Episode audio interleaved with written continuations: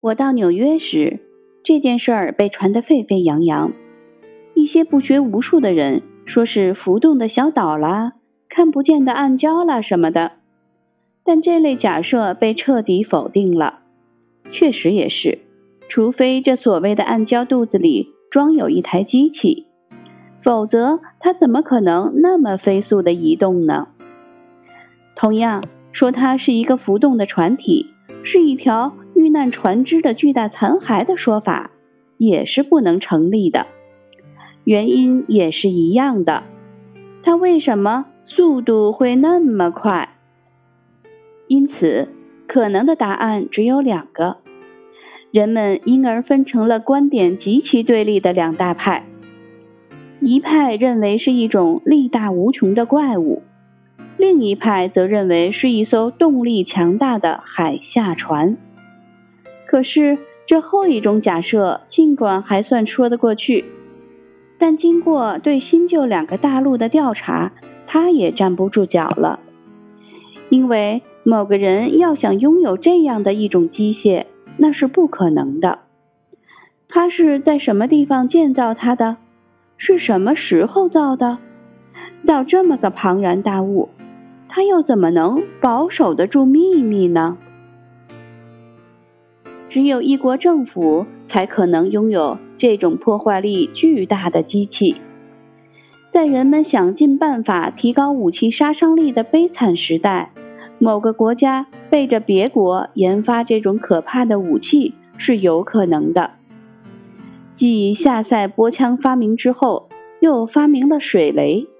水雷之后，又出现了水下撞锤，随后又是各种各样的你攻我击的对抗性武器的出现，至少我是这么认为的。然而，各国政府纷纷发表声明予以否认，所以这种战争机器的假设也就不能成立了。各国政府的真诚是无法怀疑的，因为这事关公众利益。远洋运输遭到破坏，各国政府是不可能在这件事上撒谎的。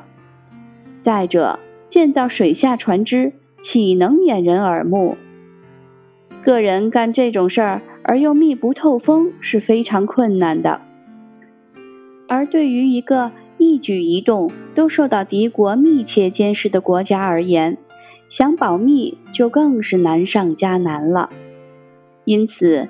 在对英国、法国、俄国、普鲁士、西班牙、意大利、美国，甚至土耳其进行调查之后，所谓水下大马力船的假设，最终也被否定了。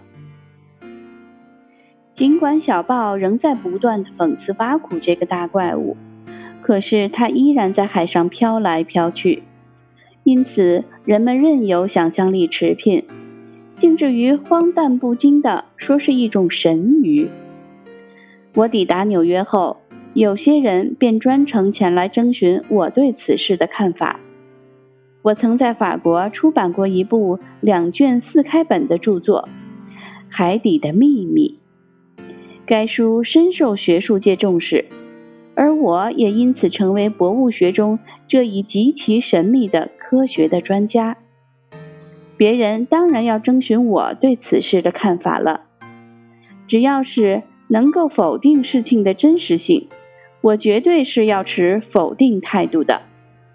可是不多久，我被逼无奈，只好明确的发表了自己的看法。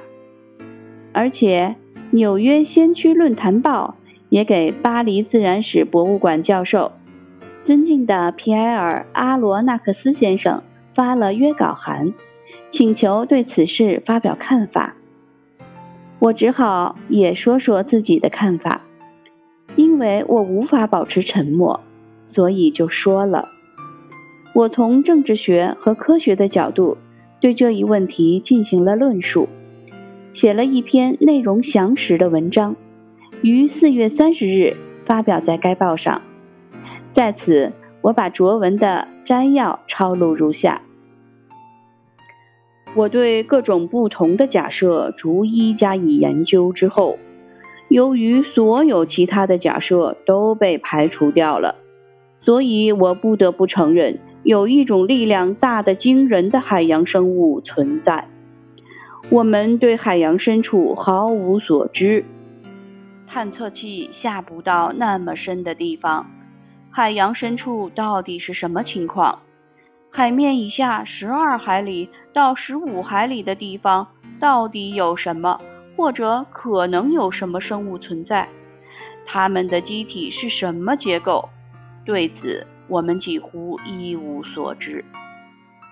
不过，摆在我面前的这个问题，可以用两难推理加以解决。要么我们对生活在我们这个星球上的各种各样的生物有所了解，要么我们并不了解。如果我们对它们并不全都了解的话，而大自然又仍然对我们保守着某些鱼类学中的秘密的话，那么承认某些鱼类或鲸类新类别甚至新品种的存在。就是顺理成章的事儿了。这种新的鱼类，其器官基本上不适合漂浮，它们生活在水下探测器无法达到的海底深处。因为某种特殊原因，或一时兴起，或纯属任性，它们偶尔也会浮出水面。反之，如果我们了解所有这类生物，那就该从已经分类了的。海洋生物中去查找我们所说的那个动物，在这种情况下，我就会倾向于它属于一种巨大的独角鲸什么的。一般的独角鲸或海麒麟身长通常为六十尺，把它扩大五倍甚至十倍，再根据其增加的长度赋予它相应的力量，同时增强其攻击能力。这便是我们所要查找的那个动物了。